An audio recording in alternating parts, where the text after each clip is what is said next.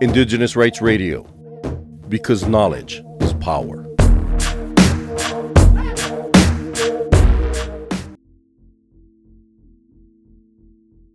The evidence is indisputable. The areas occupied and managed by indigenous peoples span 24% of the global terrestrial surface, and they are home to 80% of the world's remaining biodiversity. This is no coincidence. Indigenous peoples have known how to live on and take care of the land since time immemorial. We know that wherever you find cultural diversity, you will be sure to find biological diversity. In fact, globally, there are overlaps of areas rich in biodiversity with areas of cultural and linguistic diversity. Tashi delek, hi everyone. Uh, my name is Lakpa Nuri Sherpa.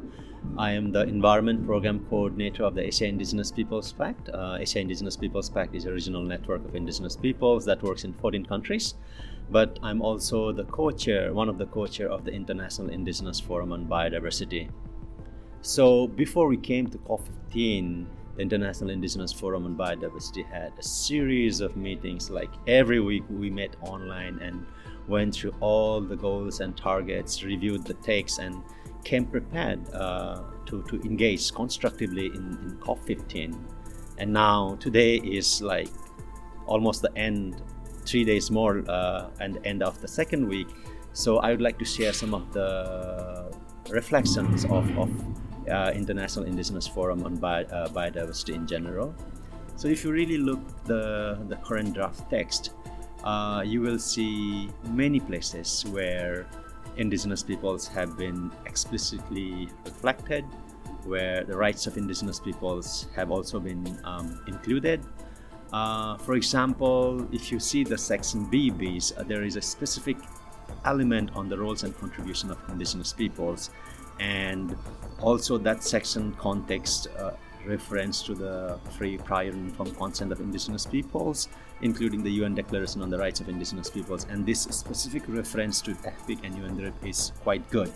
Even though the current text is in the bracket, but having that text in the uh, uh, in the section B bis is good because the spirit of the section B bis is that the elements reflected in that section will actually be also taken into account when they implement the different goals and targets, right? So it's cross-cutting all over. And if that text gets out of the bracket, I think that would be a strong basis for indigenous peoples to really um, uh, how to call that um, strengthen the engagement at the national level the other elements that's there which I, I think is very positive is that element on human rights based approach which is very explicitly mentioned in the section B bis as well. And that's something indigenous peoples and local communities and even the civil society in general are really pushing that um, that human rights based approach should be central in the post 2020 global biodiversity framework. And and I am happy that element is still there as part of the section B bis there are also other good elements uh, within that section, but those are the how to call that the key highlights. Let's say uh, where we have been closely following. The others, uh, other uh, goals and targets that um, explicitly reference to indigenous peoples uh, is there is a one target, and I think it's 20 or 21, that explicitly refers to the land, territories, and resources of indigenous peoples and also have explicit reference to the environmental human rights defenders. And this is something uh, a bit different than what it was before, because if you see the Aichi target before, there was no reference to the human rights. And and also there were so many missed opportunities when they actually implemented the uh, Aichi targets. There were invis- indigenous peoples were very in- invisible, and there were no reporting of the contribution of indigenous people. So if you look into the the the human rights element that is reflected in the current draft it, it looks promising if everything that's there gets out of the bracket uh, and, and is included in the final agreement of the post 2020 that will be how to call that uh, a very good um, outcome of COP 15 that puts emphasis on, on, on the much needed human rights based approach to the post 2020 right and the the other thing that we have been closely following in, in, in the uh, COP15 is on conservation. Um, uh, we are happy that the, the element on equitable governance it's there because one of the challenges that we have been facing in different countries all over the world is really our access to to decision making process uh, how decision making takes takes place or uh, how does the or because there is no participation of indigenous we're not in the driver's seat of decision making basically right so it's it's equitable governance is there which is good but one of the proposals that indigenous peoples are making um, through different intervention is that we do not want our territories and customary lands and water to be part of the, the protected areas and OECM. Our proposal is to have a separate pathway for it to be recognized, and we strongly feel that if the Target 3 explicitly includes that as, as a, a third pathway, it will be a very strong basis for indigenous peoples and local communities to actually make our contributions more visible, right? And this has already been confirmed by science, by the report of the IPBES that the resources, land and territories resources managed by indigenous peoples are delivering better than the state managed, uh, uh, let's say, protected areas. So I think this is a very good opportunity for the parties to actually respect acknowledge the contribution that indigenous peoples and local communities have been making for many many years right but then as you know the some of the the questions that parties are asking to us in terms of what would be the criteria what would be the definition and also referring to the number of years like almost 10 years that it took for oecm to have those criteria in place i think should not be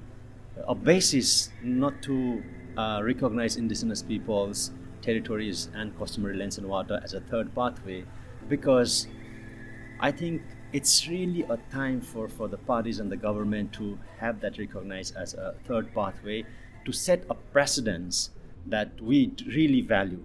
the contribution of indigenous peoples and we really want to respect the, the, the lands, territories, and resources of indigenous peoples. And I mean,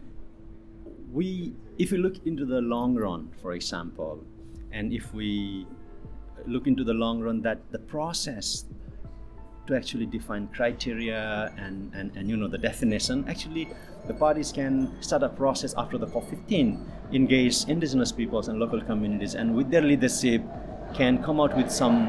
elements that is currently missing and it may not take 10 years like oecm it could be 5 years it could be 3 4 years but then if you really see the impact that will make in the long run let's say 2050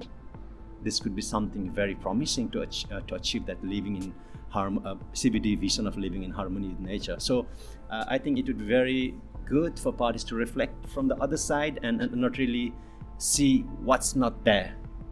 but should see in a way what can we do to actually to bring those elements or start a process to bring those elements i think that should be the way to look into so for me of course, we're engaging in a process and are trying to influence, um, uh, trying to make as strong elements in human rights as possible. But for me, what really matters is what happens in the ground, because there has been so many international agreements on, so many uh, promises, but things have not really changed in the ground. There are a lot of human rights violations happening. There are uh, how to call that people being evicted from their traditional lands and this happens because of the mindset that nature and people are do not coexist or they're separate. That's the the way uh, they look into and that's the result of the forest conservation that is happening. So for me whatever will come out from COP15 the the outcome of that will really depend on how the parties will actually revise the NBSAP and and and in that process of revision of NBSAP, how will the full and effective participation of indigenous peoples are ensured and how that NBSAP actually will be implemented, right? Because eventually the implementations should happen at the national and local level. And if we do not undo or if we do not reverse the business as usual uh, approach to conservation, I think we'll be continuing the same and maybe even more. And I think to avoid that, there is a very good opportunity for uh, the parties to recognize the proposals of indigenous peoples and, and, and really facilitate a very strong partnership with indigenous peoples and local communities. So for me, I think I would feel that we have achieved something uh, at the COP15 if and only if the rights of indigenous peoples to their land, territories, and resources are adequately and strongly reflected throughout different goals and targets, but also in the indicator, because that's where the reporting happens, right? Because if we only reflect our rights in the, the goals and targets, but then there is no uh, indicators relating to our rights, then there is no way that country will report to that. So I think one of the elements that should be strongly highlighted as a high level indicator it should, re- should be really on the land tenure uh, security. And I, I think that's something that we're still fighting for, and it's good to see at least one high level indicator on land tenure in, in, in, target one. But we really want that target to be a cross cutting uh, sorry what that indicator to be a cross cutting indicator for different uh, targets. Um, so that's the target uh, of, uh, of IIFB uh, we need to see how it goes. For more on the rights of indigenous peoples visit cs.org and follow cultural survival on facebook and twitter